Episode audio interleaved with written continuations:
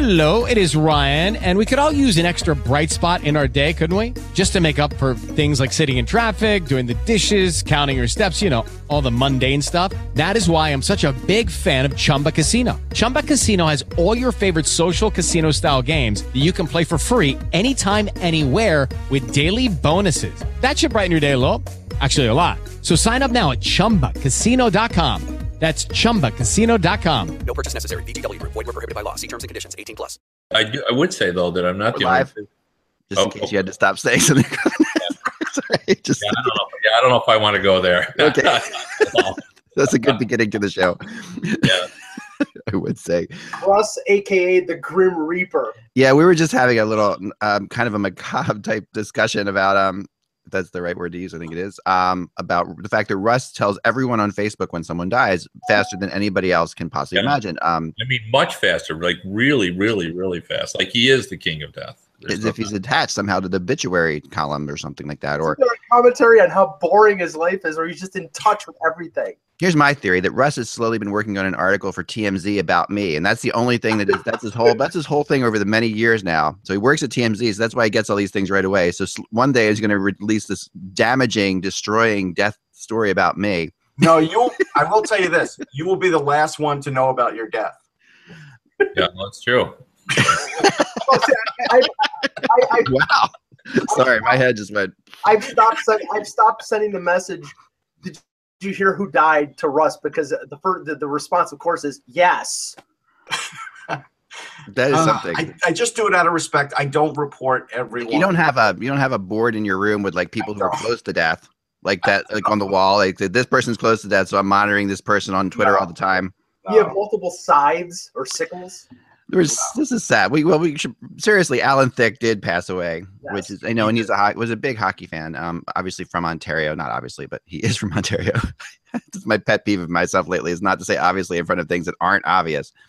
Alan Thicke is from Ontario. If you didn't know that he was from Ontario, or even if you did, um, he's from Ontario, and but he was a hockey fan, and um, I found out, you know, as I find out everything, um, by Gary Bettman sending me a press release about it.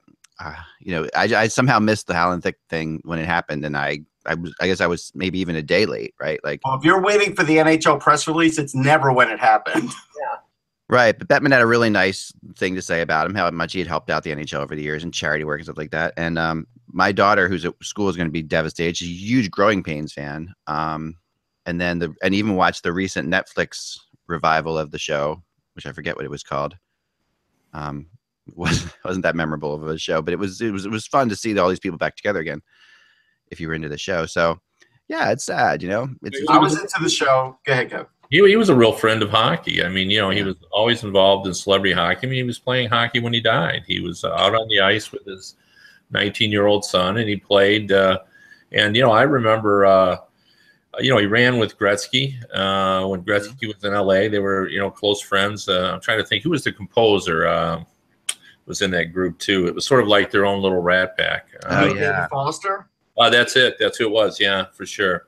Foster, um, right? Yeah. Mm. Yeah, and uh, you know they they just had a group, and you know they spent a lot of time, and uh, you know Th- Thicke uh, loved the game and uh, um, promoted it uh, before it was fashionable. Yeah. Uh, in Los Angeles. So you know he he really was, uh, um, and as you mentioned, it had his Canadian roots certainly played a role in that. But um, you know most of the guys who did a tour of duty in Los Angeles know Alan Thicke, like Eddie Mio, I mentioned before we went on the show, who was a you know former NHL goalie. Um, you know, did a little tribute to him. He was you know friends with Alan Thicke as well. I, I had just seen him on. Uh, I was spinning the dial and ran across him on uh, Family Feud.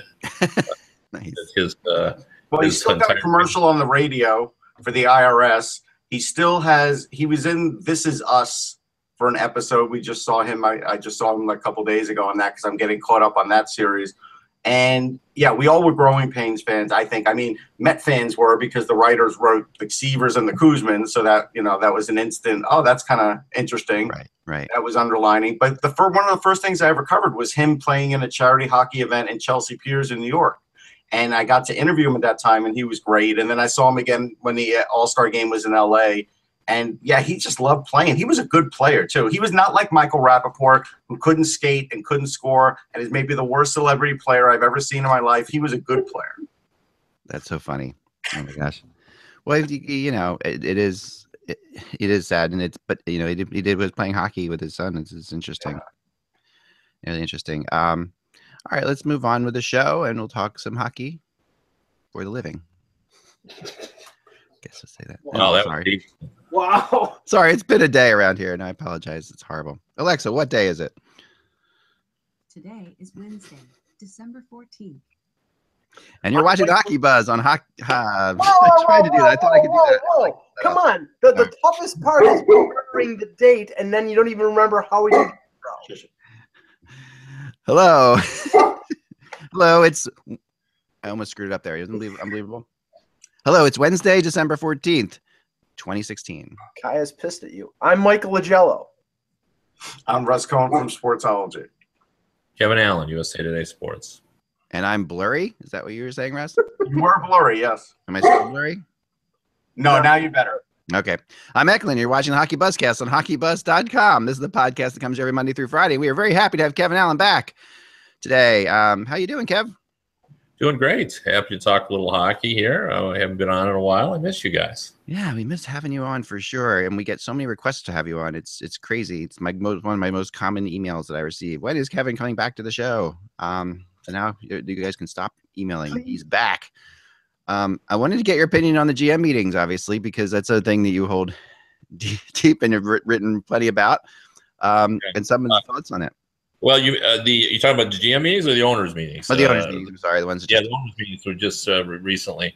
Sorry. Um, you know what I find most interesting about them is I have a long history with them, and I, I always feel nostalgic when they're held at the Breakers in uh, Palm Beach, Florida, because you know back in the '80s that was standard operating procedure. Now Gary Bettman alternates them between the uh, the Breakers and then uh, uh, Pebble Beach. Uh, uh, out there, so that the West Coast owners don't have so far to go. But uh, Yeah. um, uh, in the old days, it was like the Wild West. Like guys, owners would come out of the room, especially if we were doing uh, talking about expansion or realignment, and they'd still be arguing as they walked out the doors. Uh, and now everything is so buttoned up that you know owners don't say much, and Gary Bettman sort of delivers a unified me- message. But the message was pretty clear th- this time that owners. Do not uh, favor going to the Olympic Games, and I think we've all known that for some Yeah. time. But they were pretty direct about it and i think it was purposeful. I think they were just trying to let everyone know that this is you know this is for real this time that we're not posturing that you know they really do have issues with it all. And um, it's a complicated situation because i think they know that it puts them on the biggest stage they will ever find on the other hand you know a what do they get from it and b it does cause some some discomfort for the business uh, side of the game. In some markets, it's hard to shut down and start back up again.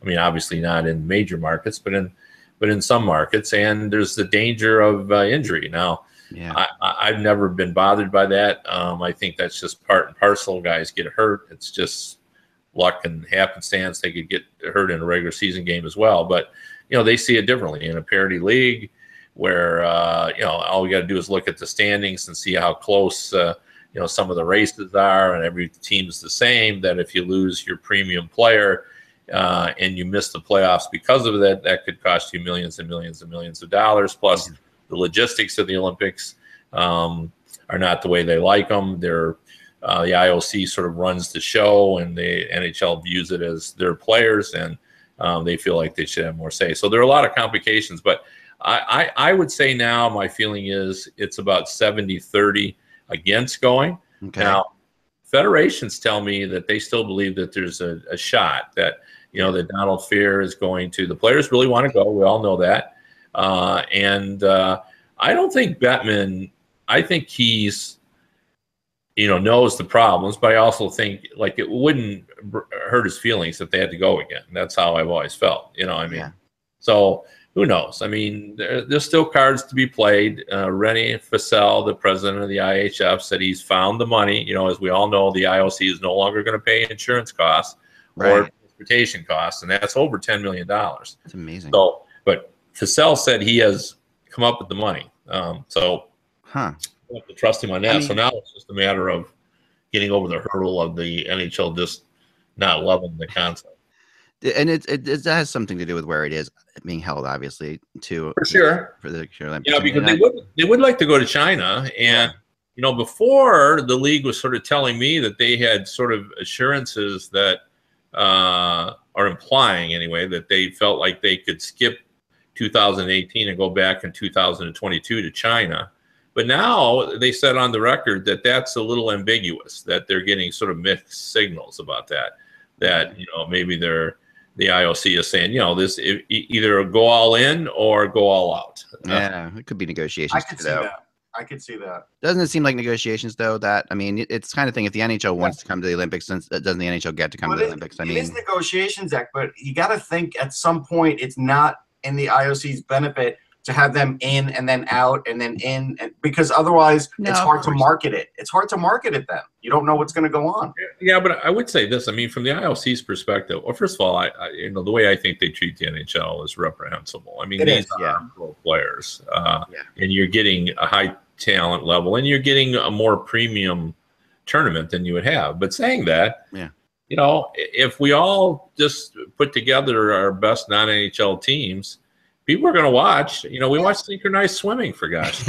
Yeah, no, I mean, we watch horses dancing for crying out loud. we do, we do, we do watch horses dance, and, and we like it, and we like horses dance. I, I got hooked on dressage last time, and I'm not gonna be. I'm not. I'm not too proud the to thing say it. is, the thing is, Kevin, if if if, it, if the NHL doesn't go, then the Olympic competition for hockey will be the equivalent of the Spengler Cup. It'll be anybody who's not affiliated with a with a team. And I, and I you know, I'll watch it. It- you know, it'll still have Yeah. some intrigue to it, but But- it but- won't be great hockey.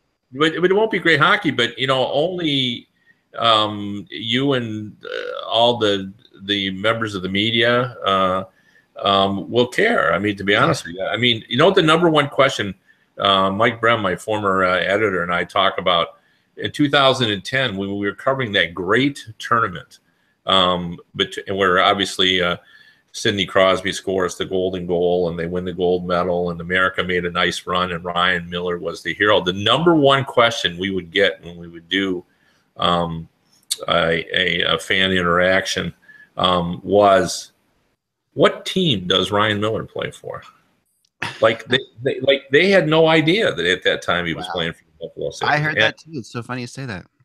No, I mean that that was the number one question. We would Yep. get that every time we signed on. And last time it was what team does um Oshie play for?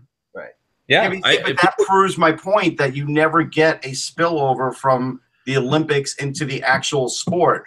And that Yeah. could be true, and, and all that, and, and we all definitely want to watch. I think I think we'll all watch it, and and people will watch it. Eh, eh, you know, no one knows who are who these synchronized swimmers are. NBC will show it all. Like they'll have it all either way. I mean, the But my my, and I'm still going on this because I have it from a really pretty good source. That NBC is not happy about this either. And I, at the end of the day, I keep thinking NBC is the trump card in this. That NBC wants them to go to the Olympics because NBC covers both, I think that's and that they don't want to they don't want to cover the NHL.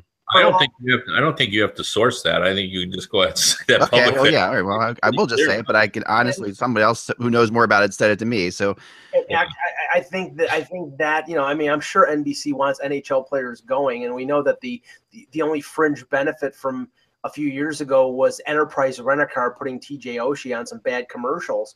But but but the, the the thing is, honestly, I think that the owners resisting against this trumps whatever NBC wants because they don't want their team to lose a player like John Tavares was lost to the New York Islanders. Even though they weren't in the playoff race that year, you can just see a team. You know, you think Edmonton is anxious to see Connor McDavid in the Olympics and seeing him br- break his collarbone again?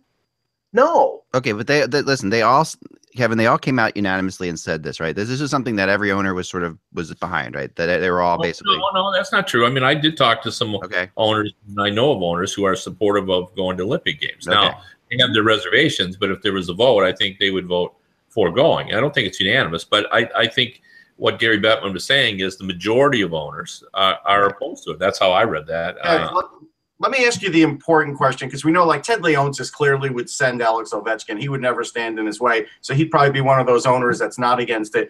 But let's say there is no Olympics. What do you think the sanction would be for the NHL if Ovechkin says I'm going and he's under contract still for the NHL? Well, it, you know, first of all, I think it, there'll be more than one Russian who will go. Right. But I also think only the Russians will take their players. Every other federation, you know, they're too aligned with the NHL. Yeah. I mean, Right. especially Canada and the U.S. Uh, Yeah. you know, Canada and the U.S. Uh, you know, uh, you think that with the money that they get from the NHL, they're going to buck the system and and take uh, a, a maverick NHL player? That won't happen. So I, I think we'll see some Russians, but I think that'll be the only. And then what are they really going to do? They'll suspend Yeah. him while he's gone, and then when he comes back, they'll reinstate him. I mean, You don't think there'll be a dollar amount? You think they well, there will be. money out of their pocket? they can't. They, you know, there's limits on what kind of fines they can impose on Well, him anyway. Suspending him without pay is a dollar amount. I mean, if they suspend him without pay, True. that's a lot of money for Ovechkin, right? Yeah. So I, I don't know. I mean, to me, that would be, you know, he, yeah, I, I don't know that they would do that. So, and to be honest, Bettman was asked, and he said, "We're not going to cross that bridge." Yeah, yeah.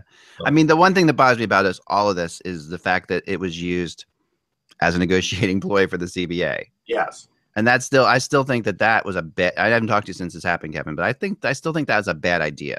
Like, just well, let, us put it into context, though. Mhm. I mean, I, I think that's fair criticism, um, but let's put it in the what what did the PA do when the NHL just wanted to change to three on three uh, overtime for the All Star game? right, They right. le- They- leverage- what- what- they leveraged it. They said, "Hey, you know, even though I mean, come on, like, th- did anybody really care?" Right, right, right. That's But they, true. had, they saw the opportunity, and what did the NHL say? All right, you win.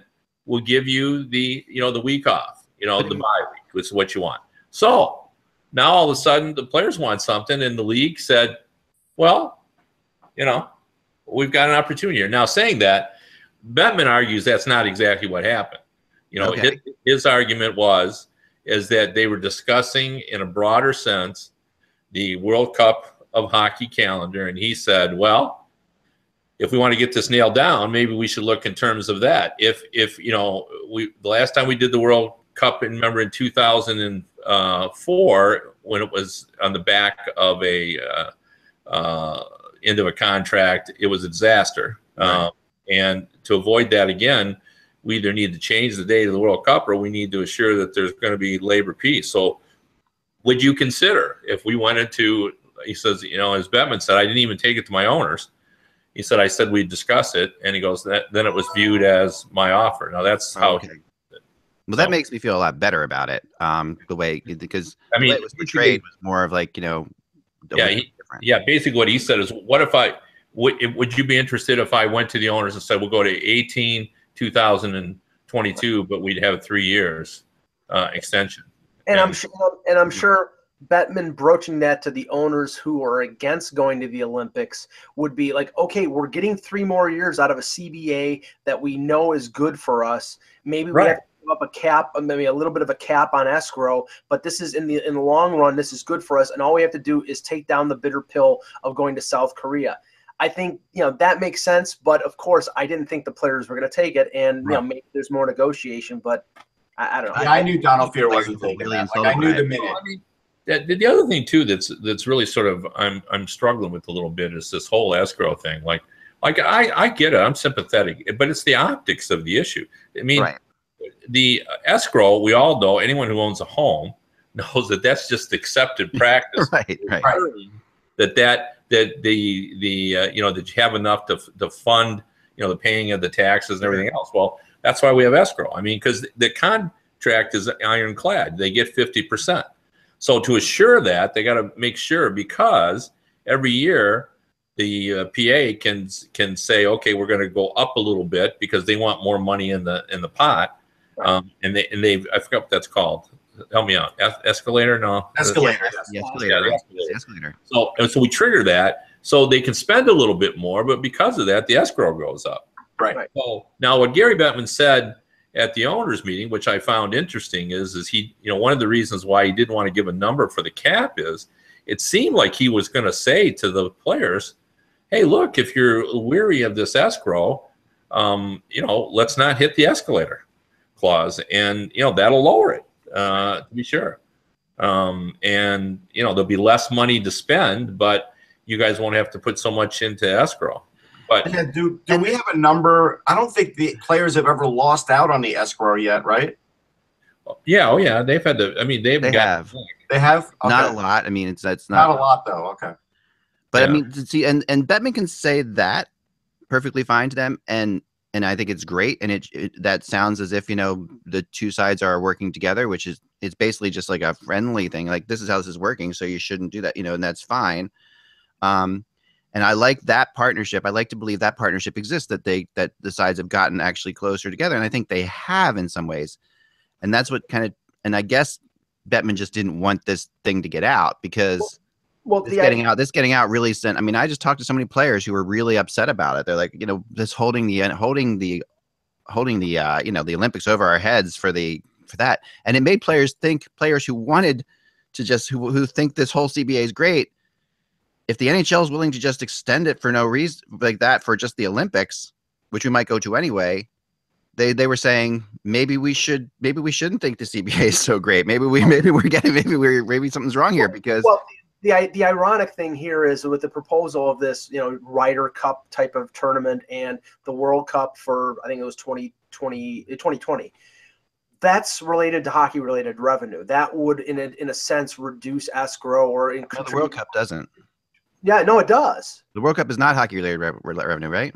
I, I believe it is. If it's the NHL running it, yeah. I don't think it is. Is it, Kevin? I mean, I, I No. bel- Well, I thought that- it was a separate deal. It was its own It- yeah, but it's it the the split on the World Cup is significant for players. I Oh no, it's really good, but it doesn't connect to the escrow at all. It doesn't connect to No, World no, Tour. because they get because it's a split of the money already. So I mean, it's Right. hockey related revenue in that they get their fair share of it. But Yeah, yeah. I mean, it there- is. It's not that that like you know magical hockey related revenue that we talk about. That's but there is there's absolutely no revenue being derived from the Olympics. I mean, there there you know you'll you'll get NBC. Right. ratings, no, you're right about that. 100. percent And see, that's the thing. If if the big issue with the with the Players Association is escrow, then going to the Olympics shouldn't be that big of a deal because it doesn't help that escrow situation out at all. That's all I'm saying. yeah, but but they but they want to go to the Olympics just because it's the Olympics. Like Yeah. like I to be honest with you, I think I I understand both sides of this. Like I understand the players not uh the optics of them taking money out of their check. Nobody likes that. You know, Yeah. I don't care if you're making ten million dollars, hundred thousand dollars, or thirty thousand dollars. When there's more taken out of your check, it drives you crazy. Right. Uh, so we, we all understand that. I also understand that they'd be miffed that the league would uh, tie uh, uh, the Olympics uh, to extending the CBA. It seems like over like the two shouldn't be related, and it Yeah. seems a little unfair. But you know, both sides have played hardball at various times, just as as I mentioned. Like Yeah. you know, you But I mean, the way it played out was that if if you know the way it, at the time we sort of assumed that Bettman had talked to the owners about this because they and they would be okay with this because it, it, the way you're the way you're describing it, Bettman would still have to go to the owners and say if this yeah, but, made. they would have been okay with it for just we might just said it. You know, I mean, th- to have you know, because now you're selling it. Look, we're going to have a couple of World Cups. We're going to have the Ryder Cup. We're going to have Labor Peace. It's all going to be good. Right, I get it. But if you're but if you're okay with that, and then you come out and say all the things you said at the owners meeting where you don't want to go to the Olympics, it it, it suddenly makes you wonder how serious you are about the money you're losing for the Olympics. I mean, I, there's this, I'm I'm playing a little devil's advocate here. I can hear myself like self contradicting myself, but I'm talking about like what I've heard from that side of things. I'm trying Well, to. Part of negotiations is sometimes doing things you don't want to do. Of course. Isn't that the definition of a good compromise when everybody's unhappy? You know? Yeah. But I the, can but vouch for that. The, the last is the last thing that the NHL is going to do is threaten to say we're not going to go to the Olympics Yeah. unless we get a three-year extension, and then get no three-year extension, and then agree to go to the Olympics. It's like they were. it- it- You know, they were putting up some false pretense. You Yeah. can't do that. You undercut your credibility if you do that. That's why I'm saying if there isn't any uh, benefit to the owners, they're not going. There has to be something that the, that the NHL gets out of going to the Olympics. I got to tell you something. I don't know who's excited or not about this Ryder Cup. I haven't found anybody that's enamored with this idea. Yeah. I, I really it, it's been so underplayed too. People I don't think a lot of people know about it yet. Why don't you explain it, Russ? What it is exactly? Well, I mean, I'm not a golf guy. I mean, Mike might know it, but it's a nations thing where Yeah. nations Yeah, play right. against each other. The right the Ryder Cup is basically the United States versus versus Europe uh, in a in a sort of a match tournament. But in this instance, we don't know whether it's going to be the U, you know North America versus Europe Right. or you know, how they're going to do it. But the, Right. the only thing I like about it is they say it's going to replace in the years that they do it, it's going to replace the All Star game. Hallelujah. Well, yeah, I mean, and the concept hasn't really been finalized yet. It's Right. it's really just sort of in the planning stages. And initially, the first thought. Now, I don't know if they're still on this, but I remember when I talked to John Collins about it when he was still there. He talked about like you know maybe it would be done in in Great Britain, um, in the Like UK, that, yeah. you know, um, and uh, you know to try to grow the game. Um, Yeah. You know, like the NFL going to London, and um, you know it would just uh, uh, I, you know I, I don't know why I, yeah, Russ saying people aren't excited about it. I, you know, to me, if you do it, it's just something extra. So Yeah. if it works, it works. something extra, but I mean, when it was mentioned, the way it was mentioned, there was definite confusion because like we don't even know what it would be entail, and there definitely wasn't excitement. Like, yeah, I got to watch this. This is going to be great. I just think it's just another thing. Like you're just like I, again, if you don't want to have the All Star game, don't have the All Star game. Here's but you're now should do. copying. You're copying the golf world, which again, I don't think you know. I don't know a lot of people that watch the Ryder Cup in the golf world. I'm sure there are, but I don't Oh, know that many. Yeah, it's a lot actually. The problem is the name. Like here's here's what they need to do. Okay, they need to. We all know Quebec's coming back eventually, right? They're going to have an NHL team eventually. So say they're in. Say we have an NHL team in Quebec three years from now. Just that's possible.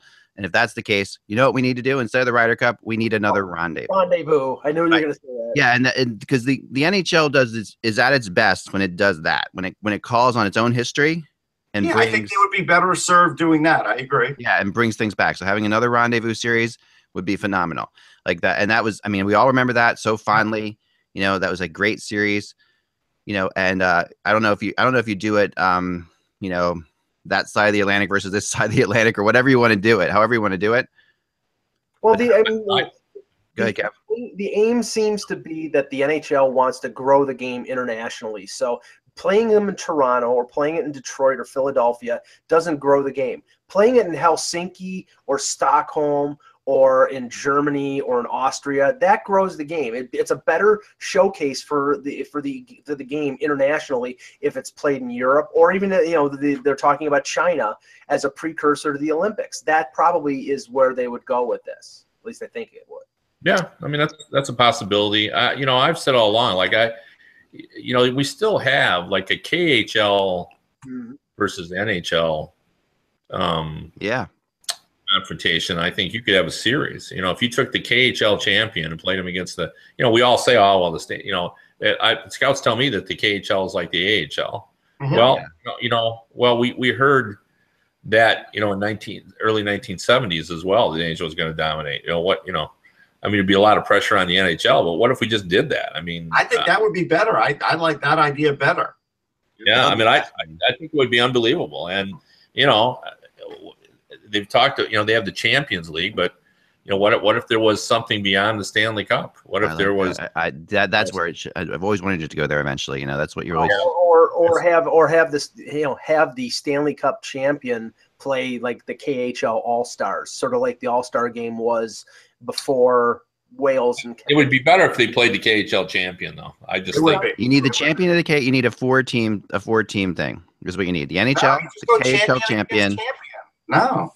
The, no, you did the NHL, the KHL champion, a champion team that would be derived from the winner of the Swedish and Finnish leagues. So you have like a Scandinavian champion and a Switzerland and a Swiss champion because the Swiss league is so good right now. So to me, that if you have those four teams, you know, or maybe the Swiss league plays the Czech league or something like that. I mean, there's some really good leagues. You could have a real legitimate world. I don't think they're they're good enough. Like I think No, I mean, they aren't, but they're. I think uh, isn't is the KHL much better than the Swedish league? I Yeah. think it's it's better offensively for sure. Yes. And now I've heard look, both. I've heard could a. Swedish league team hold down a KHL team score? Sure.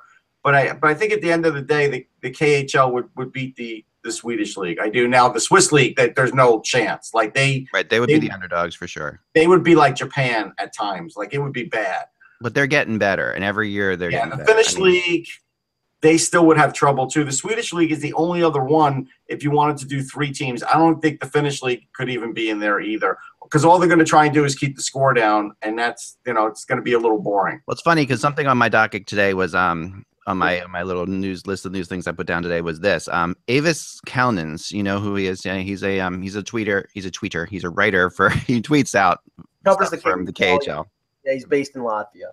Yeah, he's a really good KHL guy. Said had an Ilya Kovalchuk quote today that says, "In a few years, KHL will be able to compete with NHL." And then um, Aivis re- finishes his tweet by saying, "I can't confirm he was sober when he said this." Yeah, it's never going to happen. this is a KHL guy saying that too, which is why it's very well, funny. and, and, and the funny thing is, is that we've seen sort of like a growing exodus in the KHL over the last over the last couple of years. I mean, Radulov left, Zaitsev is left. I mean, Datsyuk went back to Russia basically at what 37, 38 years old to Yeah. finish his career because of family concerns. So, you know, it's not getting better over there; it's getting worse. yeah, yeah, no, it is. It is. problem the problem with the KHL is this. They have that league called the MHL, which has their prospects. Right. There's only a handful of prospects every year that come out of that league that actually get into the NHL draft and get drafted. Most of the guys that get drafted come straight from the KHL. So that MHL juniors isn't very good. It's still not good. Fetisov was supposed to fix it. He hasn't fixed it. And that's the biggest problem. Like, so they're basically feeding off of already existing talent. They're not really creating much of their own. Yeah, th- there was a Maple Leaf draft pick who uh, was drafted out of the MHL. He was on a KHL roster, didn't play any games after playing uh, in the Western Hockey League last year. Yeah, Was sitting dormant, and he ended up he ends up going back to the Western Hockey League because they won't play him. So Right. The much bigger problem with the KHL is is that their economic model is not sustainable. Right. Right. Like like you know they're a subsidized league essentially. I mean they're um, uh, uh, beholding to the philanthropy of a you know group of very rich people who um, or communities uh, who are willing to subsidize the teams because their arenas really aren't big enough to support their salary structure. At least that's what I've been told. And you know, uh, well, how long will they do this? Uh, if there's a downturn in the economy, what you know, what'll what will happen? Um, you know, Yeah. we've already seen some economic problems there as well, with players complaining about you know lateness of payments and so forth. So um, I, I think that's that's the bigger issue there is is that you know you just wonder how long they'll be able to sustain, and it, it you know it's already started to be some have not haves and have nots because of the financial aspect. Oh, yeah. for sure has. Um, I did I did my blog today on buyers and sellers, my buyers and sellers rankings um, in the Western Conference today. Early on, this is I I do this. I'll do this the rest for the rest of the whole trade deadline. Uh, so this is just the first baseline of the whole thing, and it was interesting. The Eastern Conference yesterday, um, I had we had you know many more buyers than sellers, and it's the same in the Western Conference, but it's even it's even more accentuated in the Western Conference. Essentially, um, is what I came out to. Um, and I the system for those who didn't watch yesterday or didn't read the blog is basically I have 12 different factors. I've come up with this formula over the years. I never really I never shared it until this year, but I thought I would share it with you guys. It's just the idea of trying to figure out who are buyers and sellers based on so many different criterias, including you know where they are in the standings, how many teams they would have to pass to get into the playoffs, how many teams they would have to lose out to in the playoffs, you know, the amount of the amount of money they have under the cap, and it goes on and on. Their their goal differential, which I always think is sort of a better semblance of how good a team is sometimes, and even looking at the standings, um, goal differential tends to be. So anyway, um, and I end up with very strong buyers, strong buyers, likely buyers, possible buyers, and the same thing on the other side of sellers. So in the Eastern Conference yesterday, I had in the strong buyers and the very strong buyers category, which is really where the trades will happen. The middle teams I sort of throw out for now because they're they could go either way still. I had eight I had um I had nine teams in the East and I had only no, I had eight teams in the East and only five strong sellers in the East. Where in the West I also have eight teams as buyers and only three strong sellers in the West. And that basically comes out to 16 and 8. So that means buyers in the NHL are out outnumbering sellers two to one, which is when it gets to that point, it becomes a definite seller's market, you know, at least at this point. And, and, and, and it's early. The reason I bring it up now is when I started doing this yesterday, I realized that it's early for a seller's market. It's early to have that kind of a ratio in terms of what I've done in the past. Um, Kevin, thoughts on this? Well, I mean, uh, you know, there's there's just not a lot of teams that are totally out of it. Uh, Yeah. I I I, I think um, I I- I find that the the the players that teams are looking for don't exist. Um, you know, Yes. Yes. uh, you know, the, the Tampa Bay Lightning needs to upgrade their defense. They've been looking around for it, but there really aren't players really available. Um, Yeah. And uh, I- there's a couple of teams looking for centers, and I, I don't see any of them really available either. No. And, and I think there's a commitment. And the other issue, one of the big sellers everyone looks at is are Vancouver, but they, they have to commit to a rebuild before that's going to happen. So- Yeah, totally agree. And and Vancouver, well, I the mean, connection there seems to be that that the disconnect between maybe what management wants to do and what ownership wants to do in, in Vancouver, which is you know not uncommon. Um, among Well, what's interesting is last night they had that third period collapse, and Yeah. and uh, and and and you know to be honest, there was a similar situation, not a third period collapse, but there was a uh, a uh, di- uh, just a terrible loss by the Red Wings to the Arizona Coyotes, a tired team who had lost uh, big the night before, a Yeah. game the Red Wings really needed to win to stay in the game, and they lost. But um, it's it's two different situations in Vancouver like uh, I know that everyone's got the torches and pitchforks out in uh, Vancouver, like calling for the coach to be fired and so forth. But uh, you know, to me, like if, if sometimes when that situation happens, you say, okay, okay, it's time to go out and get the, the number two center or trade for a defenseman. But in the in the Canucks situation, the decision they have to make is not uh, like there's no one to trade for that is going to make the situation better. You know, either you, you could change the code. So, you know, that has to wait to the end. In the Red Wings situation, they have to decide, you know, could they go out and get someone to make them a better shot to make the playoffs? Because it, it, there's still third place is still in reach in the oh yeah, Atlantic. Uh, Well, the, the thing with Vancouver is they'd have to make a blockbuster to move both of the Sedins. Probably that's probably what they'd have to do. yeah, I I- know. And I tell you, I tell you what I would do in that, uh, and I'm, sur- I'm I'm sure that this has come up to them. I would just go to the Sedins who are just really good guys and Yeah. just lay it all out. Like if you're going to commit to a rebuild, you bring them in and you make it public. Like you, you tell everybody, look, we're bringing the Sedins in, we're explaining to them, and we're going to do whatever they want us to do. And if they want to try to move together this summer, we'll make every effort to try to accommodate them.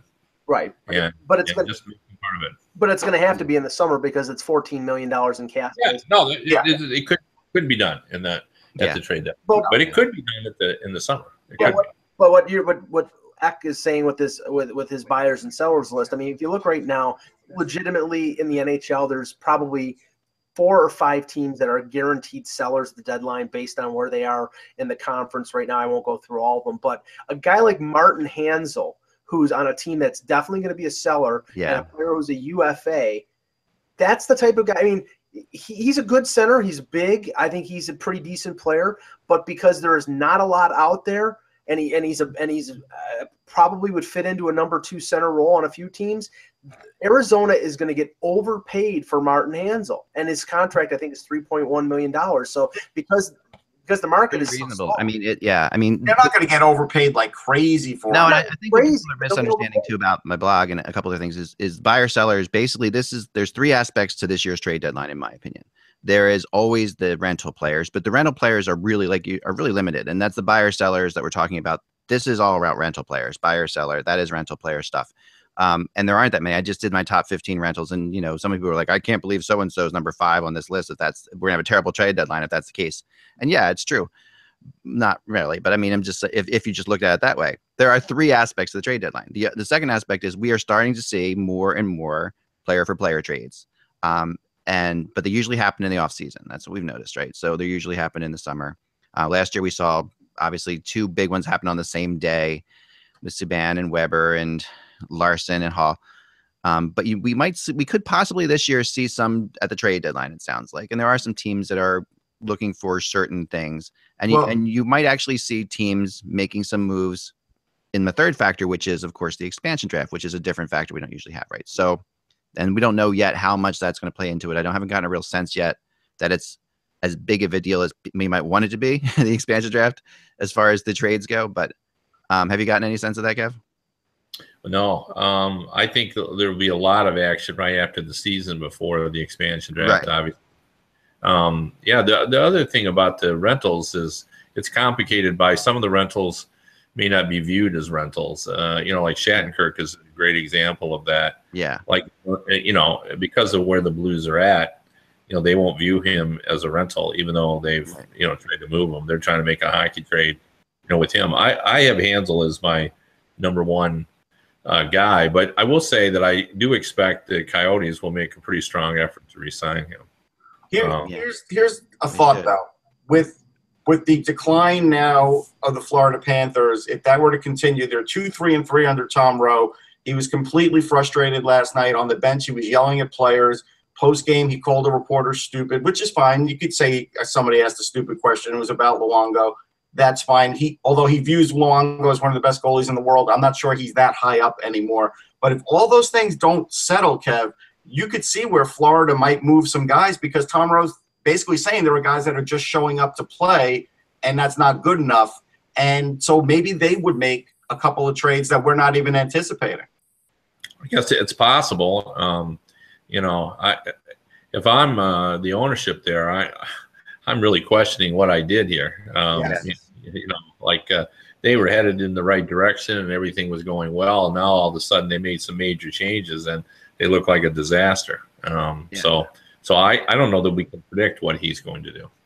Yeah, I think I think they are the wild card, Russ. I think you're right, Yeah. and because because of that, I mean, if the players on this, you know, they seem to have gotten rid of everybody from a certain from that regime to a degree, not gotten rid of, but moved them along. So some of these players are also from that regime, and usually what you see when this happens is those players go as well, right? Well, they've, But- they've either gotten rid of them, or they've extended them. They ex- extended everybody. I mean, Huberdeau, Barkov, Ekblad, everybody. No, they, did, they did a big they did a big extension, and that that makes them. I think some of those players who were extended actually a little bit tradable because they are some of the contracts Sure. are not Because they're terrible. good contracts. But even a Jagr, you know, he he'll pass Mark Messier this year, right, for second all time scoring.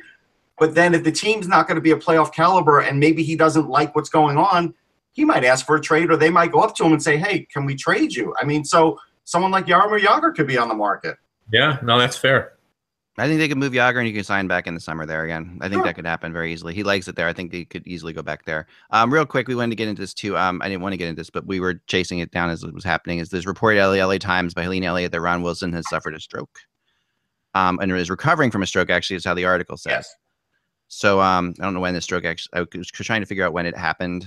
Um, When he was at the U.S. Hall of Fame, uh, what was it last week, Russ? Yeah, Yeah. I, I spoke to him. I i- interviewed him. He was in good spirits. He's a great hockey guy. He was funny. Yeah. These things just happen. It's a shame, but I hope he gets well soon. Yeah, my yeah, my understanding was it was a, mi- a mild stroke if there Okay. is such a thing. So Yeah. Okay. Yeah. So that's good. Good to hear that. You know, definitely for sure. I wanted to, wanted to check into that as well. Um, back on the Luongo thing, real quick. Um, Yes. funny you say that. Luongo. Um, someone sent me for the crazy stat for today. I like the fact that actually we're getting people sending me crazy stats, and this is good. And I found this on Reddit as well. Uh, they was pulled for the fourth time in the last seven starts at the Xcel Energy Center, where he can't last last night. So And that's what the question came. That's what the question was pointed at, and that's where Rowe said it was stupid. right? But there are stats to back it up. It's he's not. three twelve and three lifetime playing in Minnesota. jeez. That's crazy. That's a crazy number for a goalie that good. You know, um, just Yeah. really, really, really, really wacky. Something that just, I mean, there's That, that the actual word he used was stupid.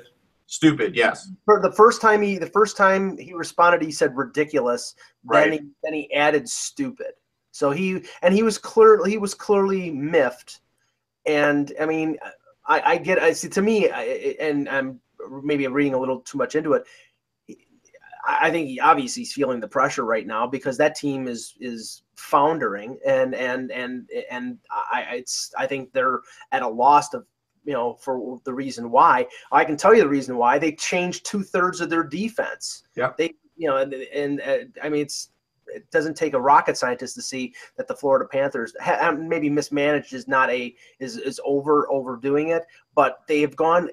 You know they were in a positive direction the last two years, and they've reversed course dramatically this year. Yep. Yeah. The Uh, clock's Brad ticking on Marchand- Roberto Luongo. Like his contract will go till he's like 42, I think. But even at 40, who and Dwayne Roloson looked pretty good at 40 back in the day. I don't know how good Luongo is going to look at 40. So you know there is a window there. Right. And isn't there isn't there a cap recapture uh, aspect to that contract with? Uh, I'm not sure. Vancouver? Yeah, I don't know if there is, but I, I think because that was one of those lengthy contracts, and there would be some sort of ramification to the Canucks if he retired early. Oh So- wow! Yeah, there's a the fun cap recapture man. I can't wait to talk about that. Um, so Brad Marchand got in a little bit of trouble last night. Um, he put out this quote, this tweet. I don't know how well you can see it here, but it says um, at NHL and at NHL player safety, this hit cost me seven games and half a million dollars. Way to be consistent. Um, talking about the hit that Emelin, um, you know, when em- Emelin on on Marchand, Well, eh, and then of course he deleted the tweet quickly after. Right. that. Um, right, probably because the probably because the the Bruins told him to. But I I think I think he's right in a way. I, I do because of the, you know certain play. I mean, and okay, uh, Raffi Torres is going to get penalized for the, the last hit that Raffi Torres got suspended for was not worthy of a I think it was a 20 game suspension, but it was Raffi Torres. There's a book on him. That's Right. what happens. Brad Marchand, you know, he who I can't remember the the the, the uh, Vancouver Canuck player that he he completely submarined the the game after the in 2012 Right. after they you know or in 2011 after they had uh, played in the final he undercut somebody and I don't think he got suspended for that one, but the next one after that, he did get suspended. There is a reputation base in in terms of these suspensions, and I think you know Marchand is just saying, well, Alexei Emelin is the biggest cheap shot artist in the NHL, so why isn't he getting the penalty? Right. And finally, Quick, Jonathan Quick, news Jonathan Quick today is out until March now.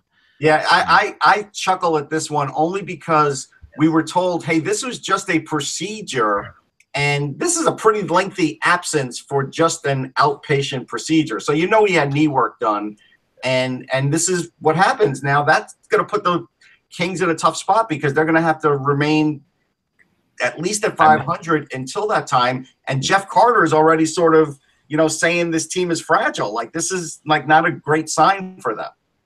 No, Jeff I Carter agree. came out and said that last night. It's going to be a tough procedure for them to find a new new goaltender if they need one.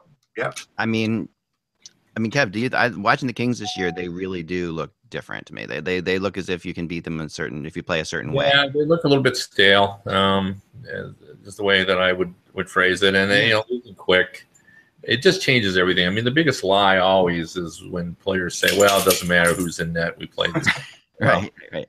no, you don't. You know, you don't play the same. You, you know, you overcompensate, or you know, you play more defensive, or you know, you try to do too much, and it just changes everything. You know, and, and you know, I mean, look at Calgary Flames. You know, Johnson is playing with such confidence that the Flames are playing with such confidence, uh, and it Yeah. just makes everybody better. Um, Incredible. No, you're 100 percent right. Um, and then this just in, KHL has adopted the three on three overtime, um, and just put it in mid season. Decided that they're going to go to it. I'm against the three on three overtime because of like I interviewed Aaron Ekblad the other day. I put it up on Sportsology. He called it a chess match. We now have players leaving the offensive zone to go back and reset everything, just and not always for a change. Sometimes just to slow it down. It's it's not what it was last year, and I have a feeling it's going to get worse.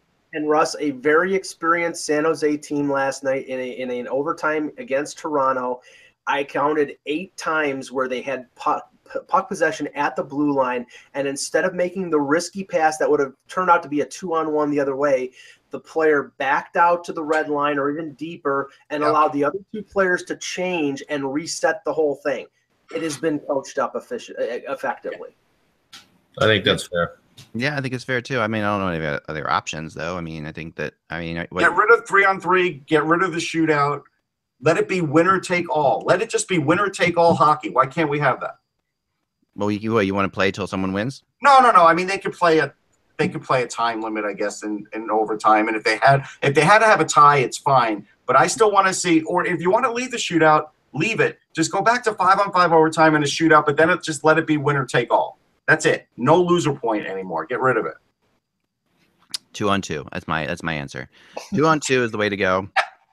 I mean, you can't you can't you can't coach out two on two. I mean, Too that's like what teams. it? It's But just two players against two players, and by two on two, I mean with the goalie included. So I think I think that this has to be like basically like the video game hat trick, where you have the one forward and the goalie, um, and that's it. And that's you it. have to admit, too many teams are getting propped up by this one point that they get two, three times a week or once every two. we weeks. We had that crazy stat last week. Remember, it was just uh, Yeah.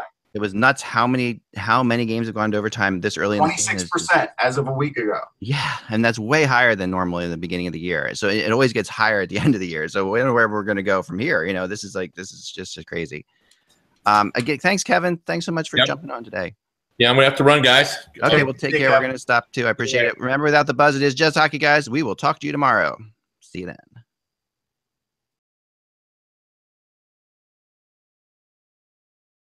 With the Lucky Land slots, you can get lucky just about anywhere. This is your captain speaking. Uh, we've got clear runway and the weather's fine, but we're just going to circle up here a while and uh, get lucky. No, no, nothing like that. It's just these cash prizes add up quick. So I suggest you sit back, keep your tray table upright, and start getting lucky. Play for free at LuckyLandSlots.com. Are you feeling lucky? No purchase necessary. Void where prohibited by law. 18 plus terms and conditions apply. See website for details.